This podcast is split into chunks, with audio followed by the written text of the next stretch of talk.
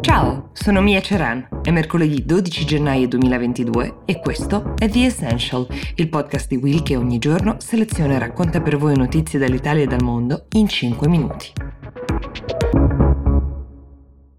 Se n'è andato David Sassoli, era il presidente in carica del Parlamento europeo e prima ancora era stato per anni un volto molto familiare del TG1 che ha condotto per molti anni. È morto nella notte tra lunedì e martedì in un ospedale oncologico di Aviano, in Friuli Venezia Giulia, dove era stato ricoverato in seguito a dei problemi molto gravi che aveva legati ad un disturbo del sistema immunitario. Lo specifichiamo anche perché nelle ultime ore purtroppo in rete sono circolate diverse notizie false divulgate mm, dai soliti geni che parlano di una morte legata in qualche modo al vaccino, niente di più lontano dalla realtà ovviamente. Chi sta diffondendo queste falsità lo fa probabilmente anche perché Sassoli è stato fino all'ultimo una vera e propria figura delle istituzioni, un uomo che ha ricoperto le proprie cariche, vissuto la propria vita politica, quella che è seguita alla vita giornalistica, se così possiamo dire, con grande impegno e grande passione. Il suo mandato al Parlamento europeo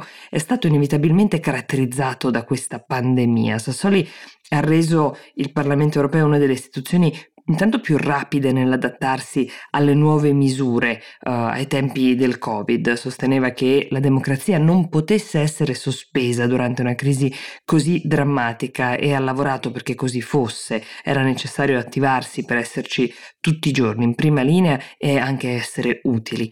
È partito con il voto a distanza, poi si è andati avanti con una modalità di lavoro mista. Sassoli apparteneva al Partito Socialista Europeo, a questa famiglia politica. In Italia a tentarlo con la politica fu il suo amico e all'epoca segretario del Partito Democratico Walter Veltroni.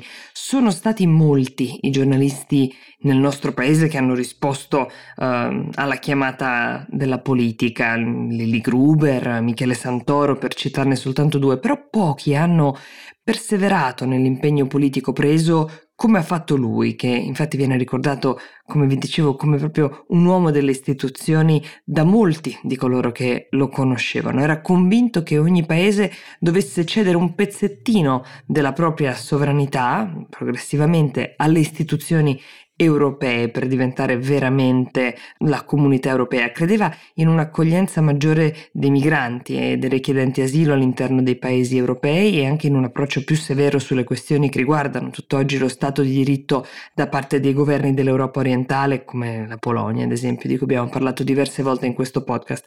Parlando alla Camera dei Deputati ieri, Mario Draghi ha ricordato Sassoli dicendo voleva un'Europa capace di raggiungere risultati, di proteggere i suoi cittadini, di promuovere il loro benessere e di aiutarli a costruire il proprio futuro. Nella sua vita Davide ha custodito, difeso e promosso questi valori. Ora tocca a tutti noi continuare a farlo. Ci spostiamo in America per la prossima notizia che riguarda un trapianto di cuore unico nel suo genere. A David Bennett, un uomo di 57 anni, come ultima speranza di sopravvivenza è stato trapiantato il cuore di un maiale, un maiale geneticamente modificato. È la prima volta che nella storia si tenta un'operazione di questo genere, durata 7 ore. Lo hanno fatto in un ospedale di Baltimora, il Medical Center dell'Università di Baltimora per la precisione. Per ora l'uomo sta bene, però i medici non si vogliono sbilanciare sulle sue possibilità di sopravvivenza a lungo termine, essendo la prima volta che uh, si conclude un'operazione di questo genere.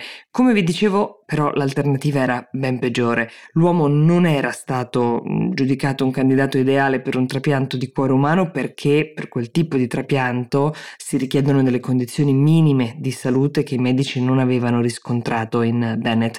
Da lì l'idea di candidarlo per questa operazione pionieristica e sperimentale, quella del trapianto di cuore suino. Il cuore di un maiale è anatomicamente molto simile in realtà a quello di un essere umano, però sono state necessarie delle modifiche genetiche per togliere una serie di geni che avrebbero causato il rigetto dell'organo in un organismo umano. Per il team che ha eseguito l'impianto si tratta del coronamento di anni di ricerca e potrebbe cambiare la vita, come potete immaginare, a molti pazienti nel mondo. Questo perché c'è sempre una grande penuria di organi a disposizione per i trapianti. Soltanto negli Stati Uniti ogni giorno ci sono 17 sette persone che muoiono mentre sono in attesa di un organo. Allo stato attuale la lista dei pazienti in attesa di trapianto conta 100.000 nomi. Ecco, qualora questo esperimento desse dei risultati promettenti si aprirebbe una nuova frontiera per tutte le persone che sono in attesa di un organo, ma anche dal punto di vista pratico tutte le procedure verrebbero semplificate. Pensate soltanto a quanto è complesso il recupero degli organi che di solito avviene con dei mezzi di emergenza ad ogni ora del giorno e della notte e anche la difficoltà di conservare un organo perché si sia adatto ad un trapianto. Quando è arrivato il momento dell'operazione, Bennett era immobile nel suo letto ormai da sei settimane, attaccato ad una macchina che lo teneva in vita dopo una diagnosi di malattia cardiovascolare terminale. Prima dell'intervento ha dichiarato non vedo l'ora di uscire dal letto una volta che mi sarò ripreso, una speranza che adesso tutto il mondo condivide con lui. The Essential per oggi si ferma qui io vi do appuntamento domani e vi auguro una buona giornata.